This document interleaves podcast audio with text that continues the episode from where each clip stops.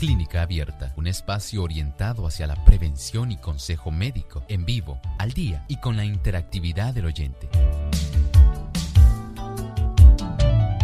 Clínica Abierta, yendo al doctor a su alcance para un diálogo claro y honesto, porque nos importa su bienestar y salud.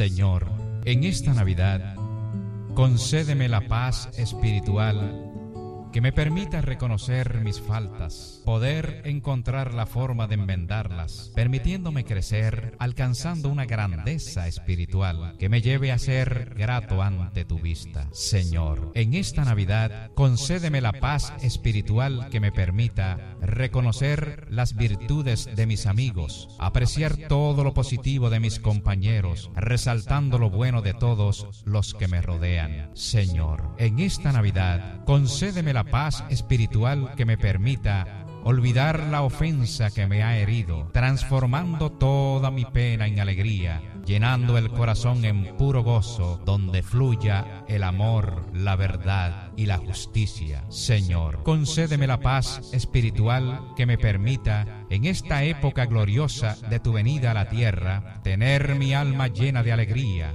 que mi espíritu rebose de contento y que pueda alabarte agradeciendo el infinito regalo de tu existencia.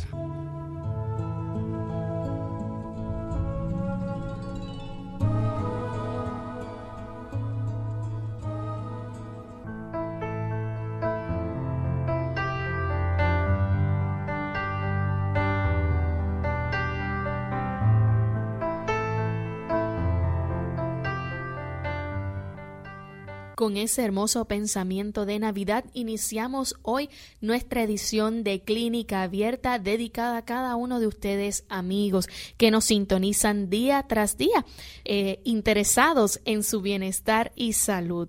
Y hoy prometemos tener un programa muy bueno como de costumbre en el cual esperamos que cada uno de ustedes pues nos sintonicen de principio a fin deseándoles en esta fecha especial para muchos que la estén pasando bien en compañía de sus seres queridos, de sus hijos, eh, familiares que a veces eh, por la distancia pues no se ven o no, o no se han hablado en cierto tiempo. Esperamos que pues hoy pueda ser un día de confraternización entre cada uno de ustedes. Nos acompaña como de costumbre nuestro querido y buen amigo el doctor Elmo Rodríguez. ¿Cómo se encuentra, doctor? Muy bien, gracias a Dios, Lorraine. Un saludo muy cordial para Lorraine y para todos nuestros amigos de Clínica Abierta que se han dado cita en este día. Sabemos que durante el día de hoy ustedes van a recibir una información que es probable que les haga pensar bastante y hay muchas personas que al recibir esta información definitivamente van a hacer ciertos cambios, sobre todo cambios beneficiosos. Aquí que esperamos que disfruten y saboreen el programa de hoy. Asimismo es, hoy vamos a estar hablando acerca de la margarina y los fritos, pero antes de entrar de lleno con nuestro tema, queremos saludar a todas esas personas que nos sintonizan a través de la red cibernética.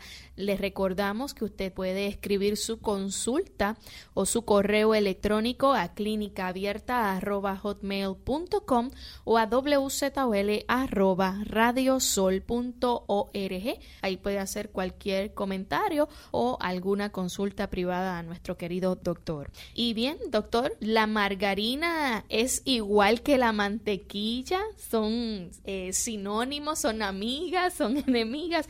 Vamos a hablar acerca de ella. Primero que nada, explíquenos qué es la margarina. La margarina en realidad es una emulsión de grasa, es una mezcla de grasa, perdón, y agua sólida a temperatura ambiente que tienen ciertas características que procederemos entonces a detallar. ¿Cuáles serían entonces esas características? La grasa, hay que recordar, procede principalmente de aceites vegetales que se tratan industrialmente para poder hacerlos más densos. En ocasiones se puede emplear también algunas grasas animales como despojos grasos de los mataderos y se pueden utilizar también aceites de pescado. El contenido de grasa, ¿qué nos puede decir acerca de este? Bueno, el contenido de grasa debe ser superior al 80%, aunque actualmente hay margarinas que se les considera ligeras o en inglés le dicen light, que no llegan al 70% de grasa. ¿La margarina es un alimento natural o artificial? Podemos considerarlo más bien como un alimento muy artificial, en el sentido de que su producción implica una serie de procesos industriales dado que no existe en la naturaleza en un ambiente que se pueda decir pues esta margarina es estrictamente natural. Nos habló acerca de los eh, aceites y nos gustaría que nos mencionara entonces cómo se obtienen o cuáles son los que más se utilizan. Para confeccionar la margarina se van a obtener en primer lugar algunos aceites que son los más comunes en su preparación, digamos el de soya. También se utiliza en muchas ocasiones el de maíz. Además de esto se puede utilizar el aceite de palma, el de maní o y el de algodón. Hay otros más que pueden utilizarse, pero estos son los que se obtienen de una forma mucho más fácil y eh, al igual que aceites de semillas, estos se van a sacar, a obtener utilizando presión caliente, disolventes y posteriormente refinándolos. Doctor, entonces, ¿cómo se logra que esta margarina quede en ese tipo de sustancia así eh, suavecita, pero a la misma vez espesa? Bueno, es el término que utilizamos al principio de nuestro programa, cuando hablamos de emulsión de grasa. Aquí, para que el aceite se convierta en una sustancia que sea espesa, pero semisólida, hay que calentar ese aceite. Dijimos, puede ser de soya, puede ser de maíz, puede ser de palma, de cacahuate, de algodón o de algunas otras semillas. Y este se tiene que calentar a los 200 grados centígrados. Se le inyecta hidrógeno en presencia de algún catalizador, casi siempre es el níquel. Así se logra que una parte de estos ácidos grasos insaturados que se encuentran en estos aceites se conviertan en primer lugar en ácidos grasos saturados y además de convertirse en ácidos grasos saturados que también puedan convertirse en ácidos grasos a los cuales químicamente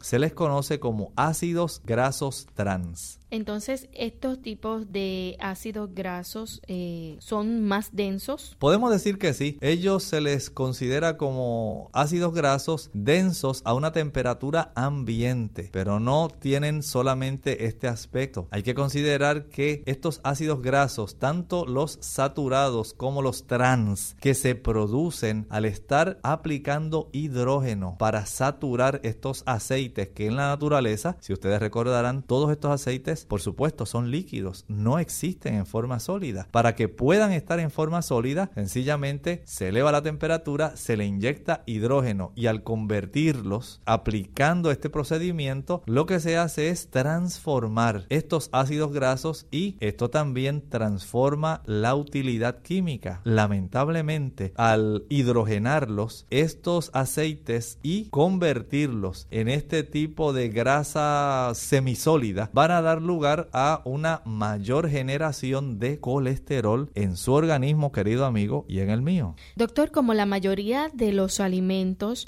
obviamente luego de haber pasado por este proceso, como parte del proceso hay muchos alimentos que son eh, sometidos a cierto proceso y a la vez tiene unos aditivos. ¿La margarina es igual? Tenemos que decir que sí. A esta pasta que dijimos que es semisólidas, una vez se hidrogena, se van a añadir algunos antioxidantes Recuerden que las grasas, cuando se dejan eh, sin utilizar antioxidantes en la mezcla, se oxidan y se ponen rancias. Y para evitar esto se le añaden algunos antioxidantes, se le añaden vitaminas sintéticas, eh, se le añaden colorantes para que tengan ese colorcito amarillo que parezca como si fuera una mantequilla. Se le eh, añaden también aromatizantes para que usted le huela sabroso, ¿verdad? Y algunos emulgentes para que se mezclen con una cierta cantidad de agua. De ahí que cuando usted en ocasiones destapa uno de estos envases de mantequilla, usted va a ver cierta cantidad de agua como si fuera un rocío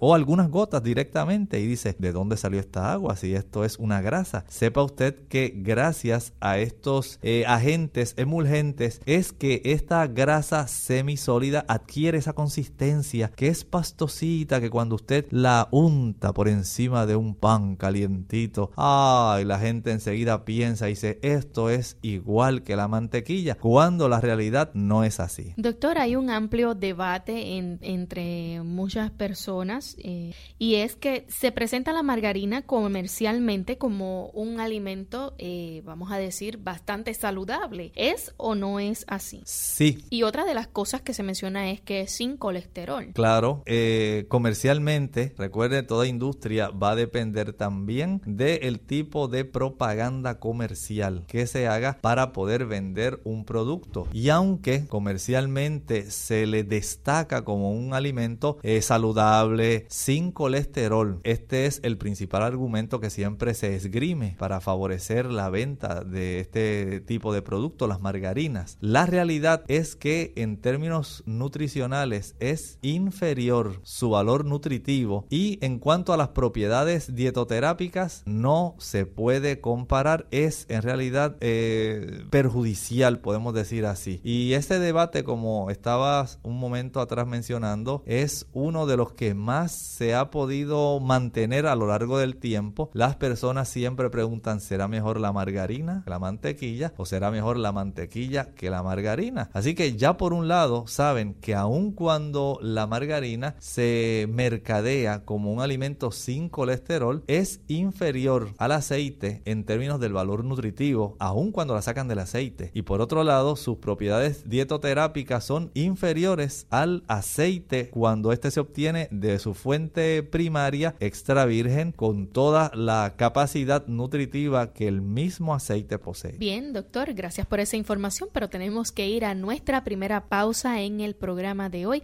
Amigos, ustedes no se separen de nuestra sintonía que al regreso vamos a hablar de algo que quizás usted se está preguntando y es sobre la relación que hay entre la margarina y la mantequilla, la comparación que puede existir entre estas. Ya volvemos.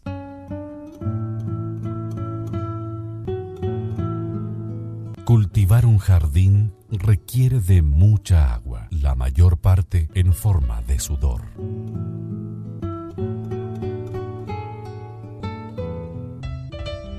Une tu amor y el amor de Dios al valor de tu hijo como ser humano, no conforme a su conducta. Nunca lo amenaces con retirarle tu amor cuando se porta mal. Cuando fracasa es cuando más necesita de tu comprensión y ánimo.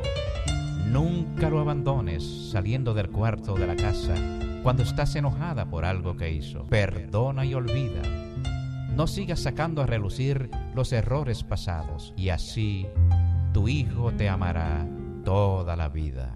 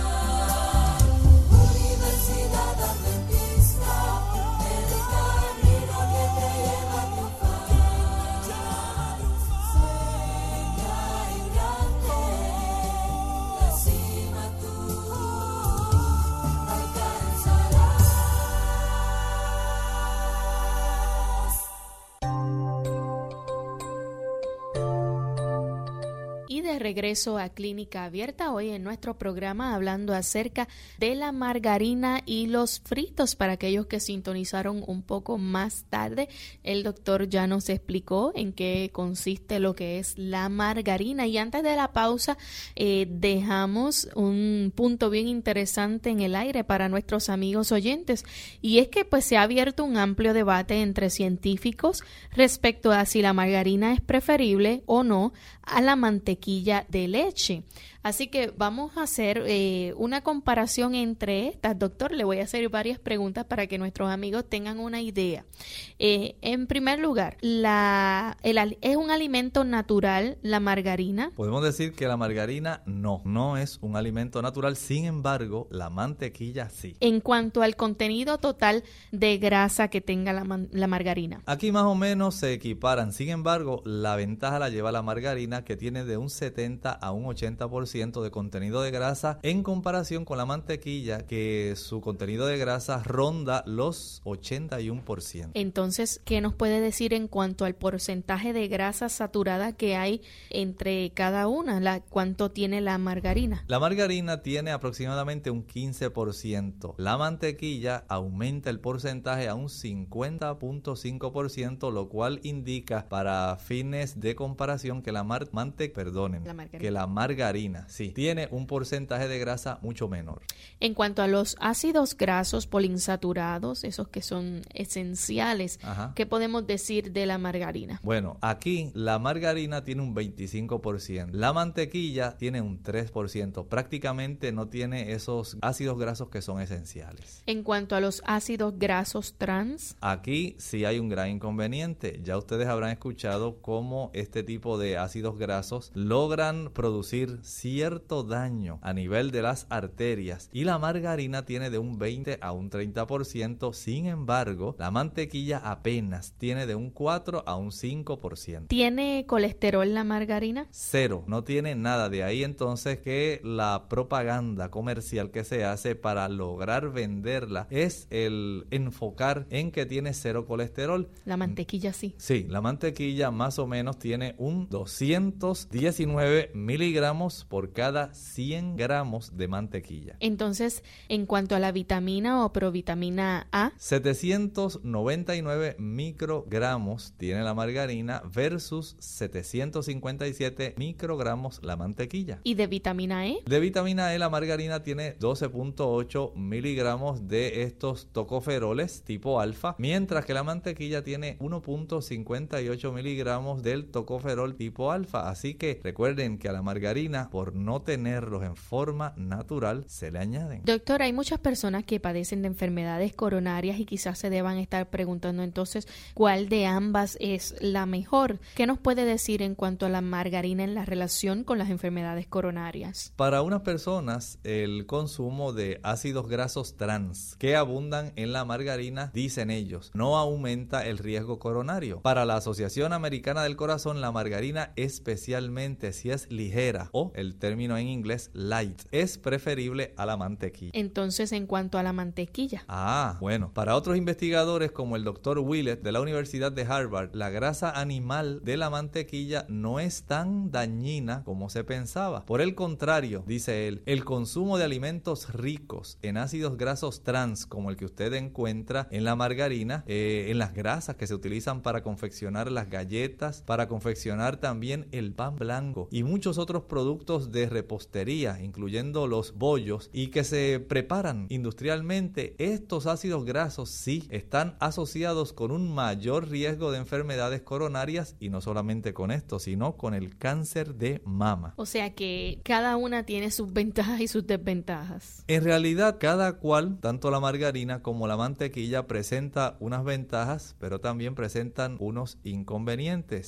Sin embargo, ni la una ni la otra en realidad son alimentos realmente recomendables para una dieta saludable. Así que, ¿qué podemos entonces decirle a nuestros amigos que utilicen una o la otra? Ninguna, no usen ninguna de las dos, sencillamente prefieran el uso del aceite. Recuerde que el aceite es superior. sí, y si usted utiliza el aceite, digamos, mezclado con ajo, usted puede en una taza de aceite de oliva extra virgen prensado en frío, usted puede añadir en la licuadora esa taza de aceite y una cabeza de ajo. ¿Escuchó bien? Usted monda bien esa cabeza, la pela, añade esos ajos, lo licúa y eso queda una mantequilla de ajo sabrosa que cuando usted la añade sobre unas rebanadas de pan integral, oiga, riquísimo. Casi se puede comer una libra o medio kilo de ese rico y sabroso pan. Doctor, otro tema que quisiéramos traer a colación en este momento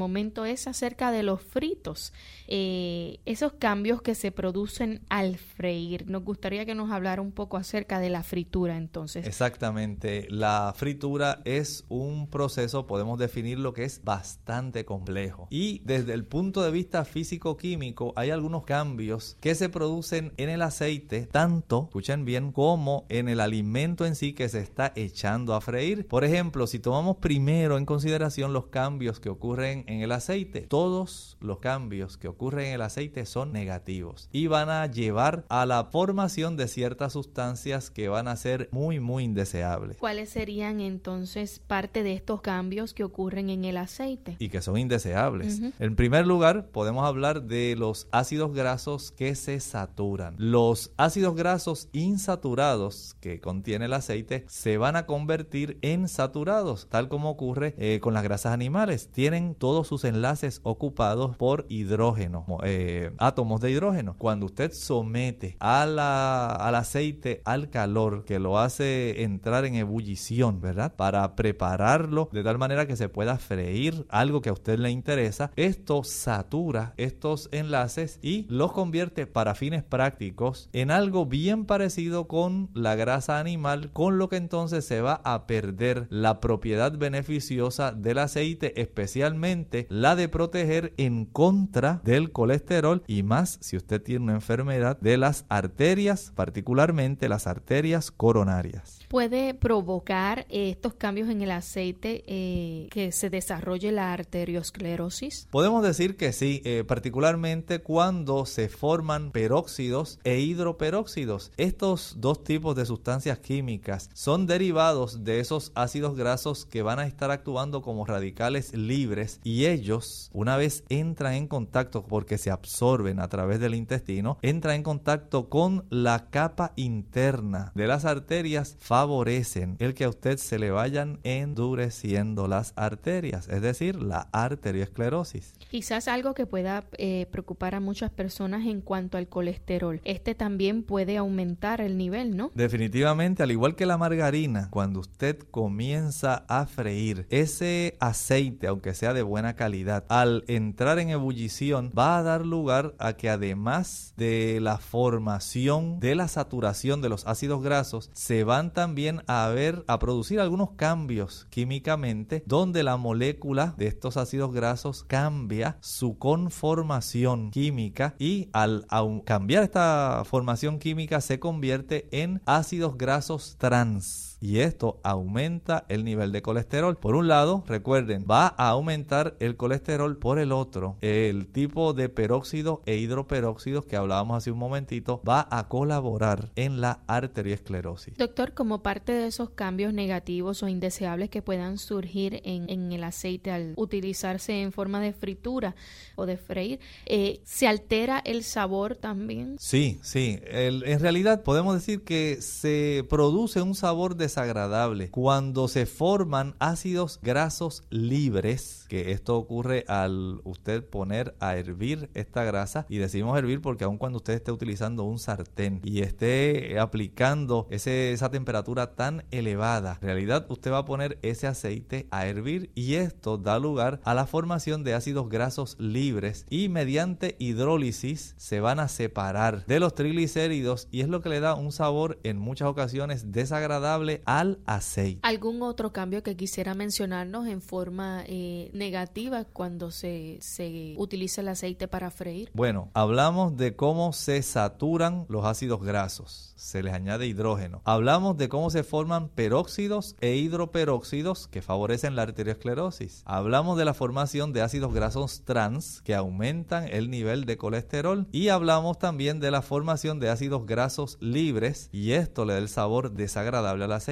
Ahora vamos a decir que se forman sustancias volátiles que son irritantes. Podemos decir, eh, por ejemplo, la acroleína y una diversidad de hidrocarburos, cetonas y alcoholes. Cada uno de ellos se ha encontrado que tienen un daño muy particular. Eh, sobre todo se ha encontrado, por ejemplo, que en China, donde las damas les gusta freír mucho y sorpréndase, utilizan aceite de soya. Estas damas que están muy expuestas a este tipo de sustancias volátiles irritantes tienen una probabilidad mayor de que se les desarrolle cáncer del pulmón aun cuando no fumen. Y es sencillamente porque estas sustancias volátiles, e hidrocarburos, cetonas y alcoholes, al ser inhalados, usted estará ahí eh, cuidando para que la sustancia que está friendo pues se quede bien doradita, que quede en su punto que a usted le encanta. Usted inhala esas sustancias y esto produce cambios que son químicos en el pulmón, sobre todo produciendo daño significativo. Detalles interesantes que estamos conociendo sobre esos cambios que se producen al freír utilizando el aceite. Amigos, hay muchos detalles más que ustedes deben conocer, pero tenemos que ir a nuestra segunda pausa en el programa de hoy. Cuando volvamos, vamos a hablar entonces de aquellos cambios que surgen en los alimentos cuando son sometidos a la fritura, estas altas temperaturas.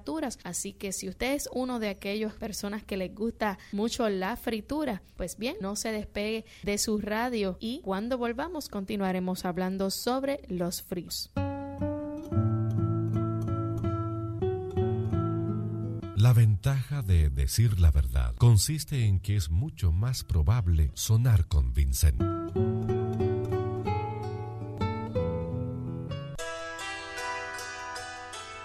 Campanas de Navidad. Suenan las campanas de la Navidad, anunciando al mundo con su alegre voz, nuevas celestiales, nuevas de bondad, nuevas que nos hablan del amor de Dios. Proclamad campanas la bendita historia de aquel niño humilde que nació en Belén, de aquel niño que era rey de la gloria y que vino al mundo para nuestro bien. Repetid campanas la sublime historia y decid al mundo que en su inmenso amor Dios abrió a los hombres la celeste gloria con el nacimiento del buen Salvador. Repetid campanas que allá en las alturas ángeles cantaron en la Navidad.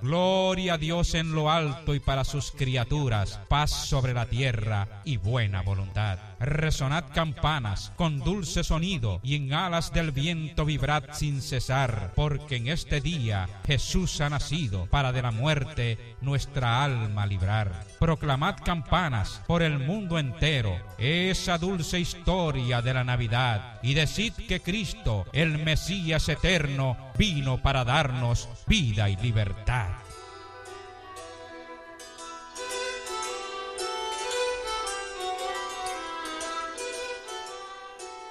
Clínica Abierta. Y regresamos a la segunda parte de nuestro programa, hoy hablando acerca de las margarinas, como mencionamos al inicio de nuestro programa y dedicamos una parte del tiempo a hablar sobre ellas. En esta ocasión estamos hablando acerca de los fritos y antes de ir a nuestra pausa, el doctor nos habló acerca de los cambios que se producen al freír, estos cambios eh, indeseables que surgen en el aceite. Y nos gustaría, doctor, que nos hablara ahora un poco entonces de los cambios que surgen en los alimentos cuando son sometidos entonces en forma frita. Bueno, en términos de los cambios en el alimento en sí, va a ocurrir una evaporación de agua que todo alimento por lo general contiene. También va a ocurrir una mayor impregnación de aceite. Y hay alimentos cuya proporción de impregnación va desde el 5 hasta 40% del peso total. Por ejemplo, cuando usted fríe papitas o patatas fritas, como le dicen otras personas, usted va a adquirir un producto que tiene alrededor de un 40% de aceite. Además, usted va a observar que se forma una costra. Esa costrita que se torna así como color marrón, color cafecita, doradita, está formada por proteínas que se coagulan e hidratos de carbono que adquieren una consistencia tipo caramelo y esto le proporciona un sabor y una textura que son agradables, le queda así como crujientito. Pero en realidad ese color, por más hermoso que se vea y tenga un buen sabor, no le brinda ningún tipo de valor nutritivo al producto que usted está friendo. Bien, doctor, quizás muchas de las personas que nos están escuchando están diciendo, pero es que a mí me gusta mucho la fritura. ¿No hay alguna manera de que la pueda ingerir o utilizarla que, que por lo menos tenga un valor nutritivo o, o no pierda tanto?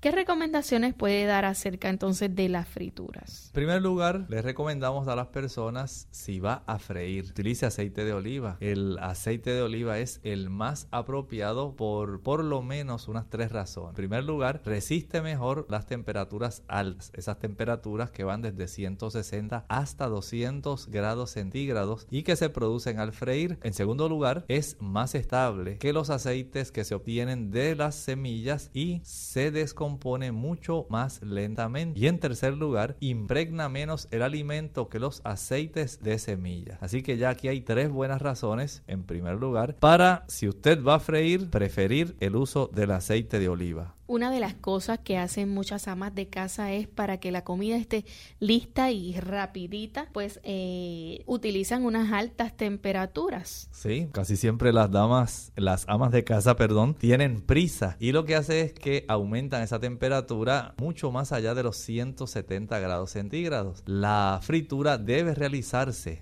se recomienda, a la temperatura más baja posible. En ningún caso, dicen los expertos, se debería sobrepasar los 170 grados centígrados, centígrados. Si se usa una freidora eléctrica, hay que regular el termostato a una temperatura baja o media. El aceite está sobrecalentado, usted lo sabe, cuando empieza a humear y además puede adquirir un color oscuro. Si usted observa esto, ya sabe que está utilizando un aceite que se ha sobrecalentado y esto no va a ser de ningún beneficio para usted. Doctor, otra de las cosas que surgen es cuando cuando eh, cae o vamos a decir que chispea un poco de agua en el aceite. A mí me ha sucedido, por ejemplo, que uno va a freír un alimento que quizás estuvo eh, en el congelador por bastante tiempo y cuando lo dejamos descongelando un tiempo, todavía contiene pedacitos quizás de hielo o, agua y entonces comienza a chispear ese aceite. Correcto. Eh, no solamente eso, hay personas que el artículo o el alimento que van a freír, a veces lo tienen en agua de sal y de ahí lo cogen y lo tiran directamente al sartén. Como los tostones o algo así que ah, tanto gustan aquí en Puerto Rico. Y si usted hace esto, usted debe saber que está provocando un gran problema. Al usted hacer esto, usted está favoreciendo la hidrólisis y la descomposición del aceite. Así que la recomendación, si usted va a freír algún alimento, trate de que esté lo más seco posible. Otra cosa que sucede es que eh,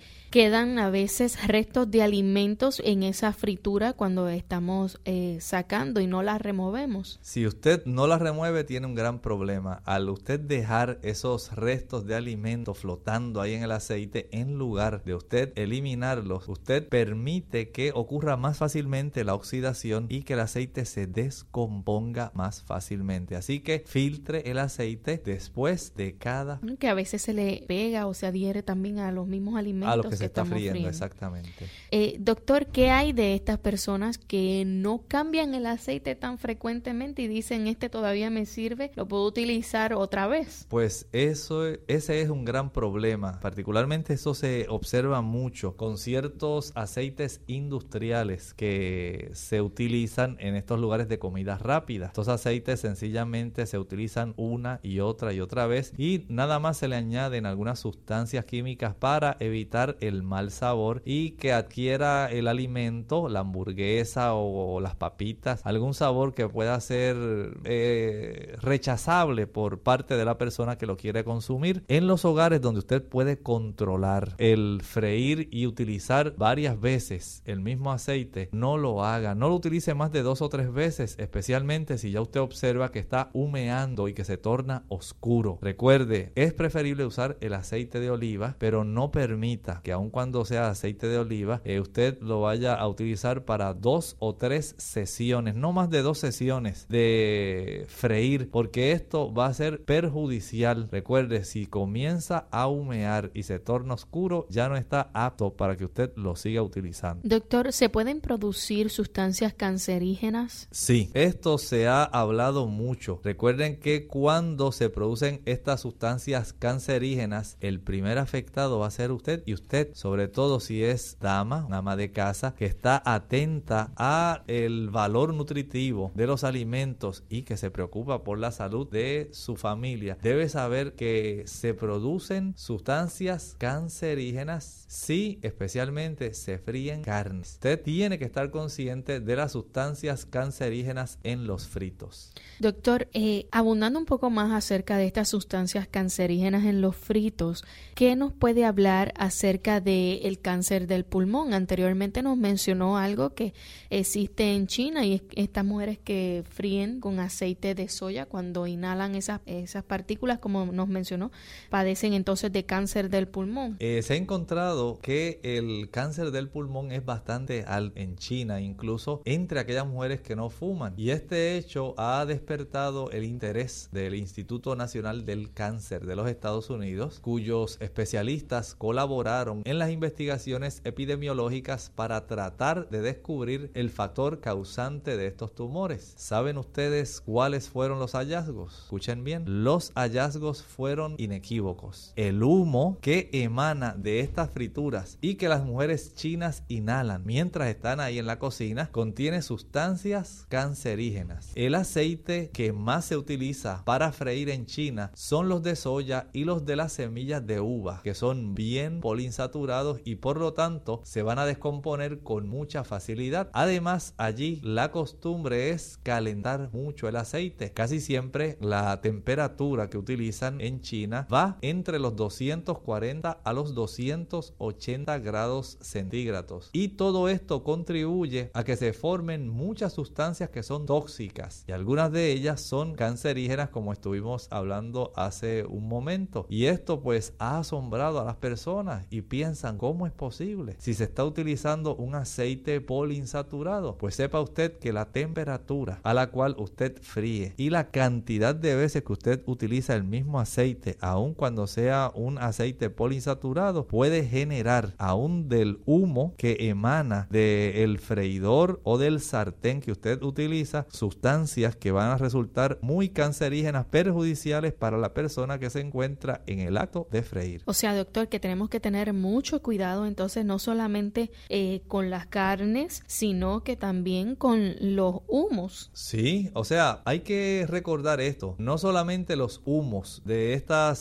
sustancias que se fríen son cancerígenos, también hay ciertos alimentos que cuando se fríen, por ejemplo, pensemos en los alimentos cárnicos, en las carnes, al estas freírse van a proveer cierta cantidad de mutágenos. Cuando hablamos de mutágenos estamos hablando de sustancias que van a hacer que las sustancias que se encuentran dentro del núcleo de las células, esas sustancias que tienen material genético, el ADN particularmente, o DNA como también se le conoce, puedan cambiar. Y esto va a producir un trastorno en términos de la reproducción celular cuando una célula se le trastorna ese material genético y trastorna la velocidad a la cual ella se va a estar multiplicando, esto puede dar fácilmente el lugar a que se desarrollen tumores malignos. Y esto se ha podido demostrar experimentalmente en animales de laboratorio y epidemiológicamente en diversos estudios. Doctor, eh, vamos a decir que quizás en cuanto a estos institutos que se dedican a estudiar, a llevar a cabo estos estudios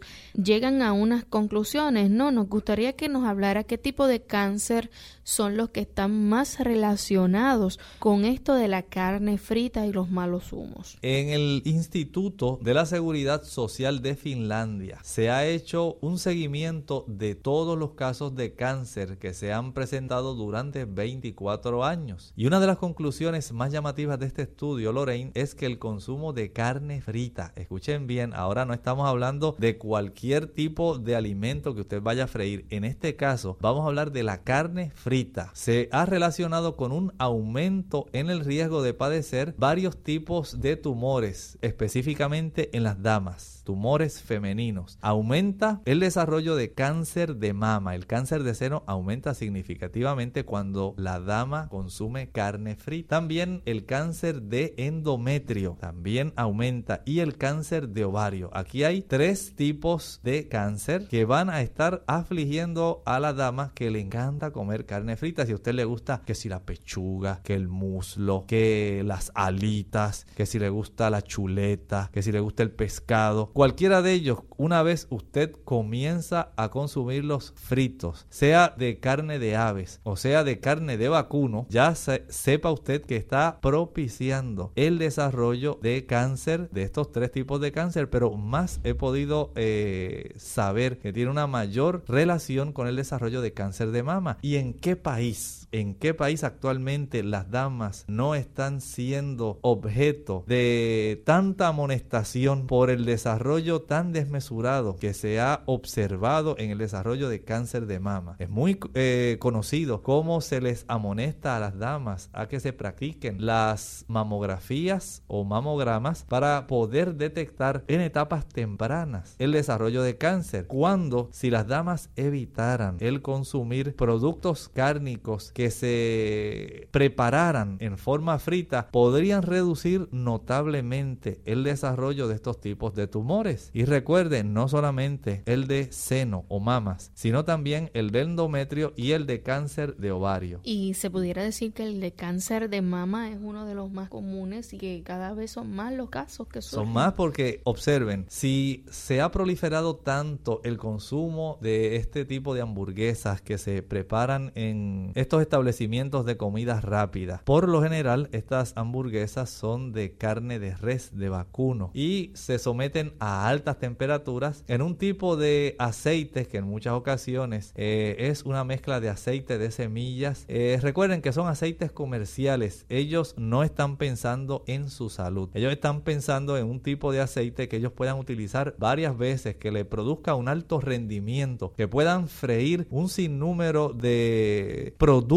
que ellos les interesa vender y no tengan ellos que estar gastando constantemente en el aceite. Y aun cuando ellos le añaden al aceite estos productos que van a hacer que no se adquiera un mal sabor, que no le impregne un mal olor a la sustancia que se está friendo, usted puede estar seguro que sí van a estar haciendo daño. Son eh, aceites que van a estar altamente hidrolizados, van a tener sustancias trans, van a tener peróxidos y todo esto junto más las hormonas que tiene la carne del animal, las sustancias que ya contiene la carne propia del mismo animalito, al ser expuestas a estas temperaturas tan elevadas sobre los 200 grados centígrados, van a producir unos cambios que van a alterar esa grasa que ya tiene la carne propiamente dicha y cuando la dama la ingiere van a trastornar en sí eh, el aspecto hormonal, trabajando entonces como inductores en el desarrollo de tumores porque cambian, tienen sustancias mutagénicas y desarrollan estos tumores malignos específicamente en estas zonas, cáncer de mama, cáncer de endometrio y cáncer de ovario. Doctor, vemos cómo esto puede afectar en, en, las mujeres que consumen carne frita, pero ¿qué hay de los caballeros? ¿También pueden ser afectados? Definitivamente sí, no se escapan los caballeros porque se ha encontrado que se influye sobre el área de la próstata. Recuerden que la próstata también tiene a su vez una influencia hormonal y es gracias a esta influencia como se van generando cambios que se consideran eh, malignos. Eh, podemos pensar también en un estudio que ha llevado a cabo el Departamento de Toxicología Ambiental de la Universidad de California, donde se han dado a la tarea de analizar los humos que se producen al freír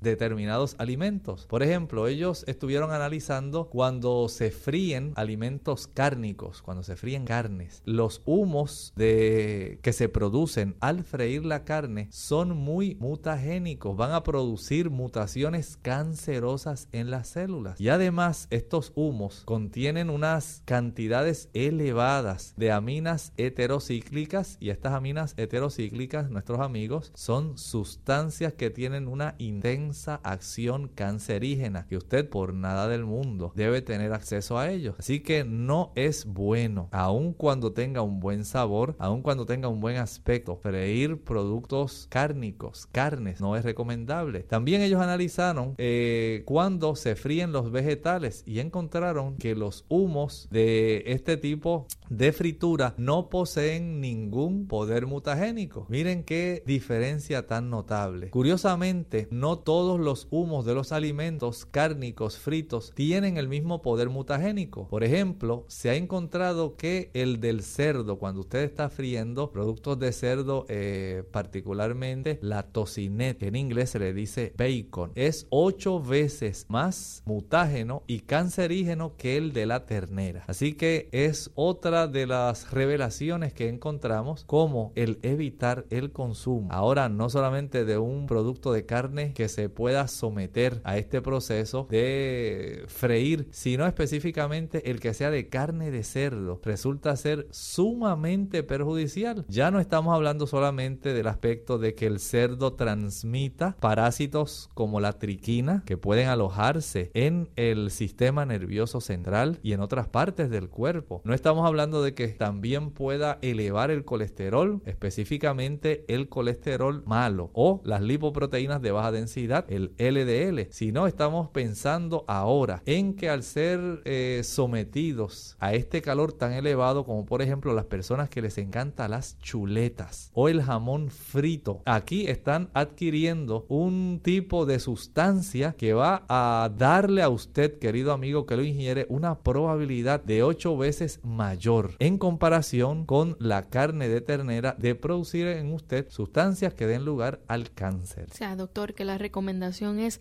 mejor no consumir carne frita. Definitivamente, podemos decir eso. Eh, si usted piensa, como vimos hace un momento, en alguna vez freír algún tipo de alimento, por lo menos nos indican estos estudios que se han realizado, los vegetales, eh, digamos que usted quiere freír estas papitas o platanitos verdes, algo así, no van a producir los humos que emanan de estos alimentos, no van a producir este tipo de daño directo al pulmón y no tienen este poder mutagénico. Eh, esto es hablando estrictamente en términos del humo. Eh, pero hay que recordar que hace algún tiempo se estuvieron analizando las papitas, estas que se venden frecuentemente en bolsitas y en algunos establecimientos, como cuando se someten al calor de los aceites industriales que se utilizan para poder producirlas en estas grandes cantidades que se embolsan y posteriormente se venden. Como estas papitas eh, producen una sustancia llamada acrilamida. Y esta sustancia acrilamida, particularmente en California, ha sido objeto de mucho debate porque se ha encontrado que esta sustancia resulta ser cancerígena. O sea que si analizamos el aspecto de los fritos desde el punto de vista del aceite, por un lado, muchos de ellos producen, tienen esta capacidad de estimular la producción de sustancias que son dañinas. Y si la analizamos desde el punto de vista del producto en sí, la carne, el tipo de alimento que usted está friendo, también va a dar lugar a daños. Si usted, digamos, tiene eh, en su mente una compilación de lo que hemos estado hablando, las frituras, por un lado, al ser sometidas al calor, van a dar lugar a varios procesos que van a ser perjudiciales. Ah, eh, recuerde esto, resultan perjudiciales por un lado porque al cambiar, al saturar los ácidos grasos, no lo va a proteger en contra del colesterol. Al formar peróxidos e hidroperóxidos, ayuda a que usted desarrolle arteriosclerosis. Ya van dos, colesterol, arteriosclerosis, estamos hablando del punto de vista del aceite. Van a formarse ácidos grasos trans que también colaboran para que se eleve el colesterol. Van a también a hacer daños por efecto de los irritantes que comienzan a evaporarse cuando se está eh, calentando este aceite. Y si a esto le añadimos el efecto que tiene el tipo de alimento que usted está friendo, entonces ya tenemos dos causas grandes. Por un lado, se afecta todo el sistema cardiovascular y además de afectarse el sistema cardiovascular si usted selecciona algún tipo de carne para freírla. Este tipo de carne va a darle a usted una mayor probabilidad en que usted desarrolle cáncer. Y esto afectando principalmente a las damas. Así que será muy fácil para una dama desarrollar, si le gustan las frituras, problemas en el sistema circulatorio y además tener una mayor probabilidad en desarrollar algún tipo de cáncer de seno, de ovario o de endometrio. Y en los caballeros, mucho cuidado, usted puede llegar a desarrollar cáncer a nivel prostático. Así que mucho ojo, tenga cuidado. Recuerde, la margarina o la mantequilla. Con eso comenzamos nuestro programa de hoy. Evite Mejor utilice el aceite, ¿verdad? Use el aceite y si lo va a utilizar en la medida de su alcance, evítelo. No lo utilice eh, para confeccionar frituras. Úselo mejor tal como viene, tal como usted lo obtiene, obteniéndolo y utilizándolo. Así en su forma líquida. En su temperatura ambiente no tendrá problemas de desarrollar niveles elevados de colesterol. No tendrá problemas en la producción de peróxidos e hidroxiperóxidos y mucho menos en el desarrollo de cáncer. Sea sabio, en clínica abierta trabajamos para su salud. Bien, yo creo que después de todos estos detalles tan interesantes y tan certeros, debemos entonces tomarlos en cuenta y ponerlos en práctica Así que todos queremos gozar de buena salud y es una muy buena información que quisimos compartir con ustedes en el día de hoy. Esperando que continúen pasando un lindo día. Se despiden de ustedes ya por esta edición. El doctor Elmo Rodríguez Sosa y Lorraine Vázquez. Hasta la próxima amigos.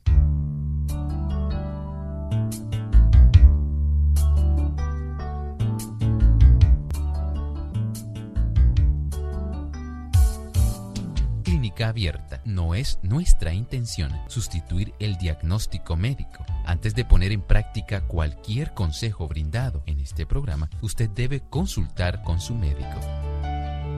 Envíenos sus preguntas y opiniones a la siguiente dirección. Programa Clínica Abierta, Bio Box 29027, San Juan, Puerto Rico, 00929 o bien al correo electrónico clínica abierta radiosol.org. Hasta la próxima.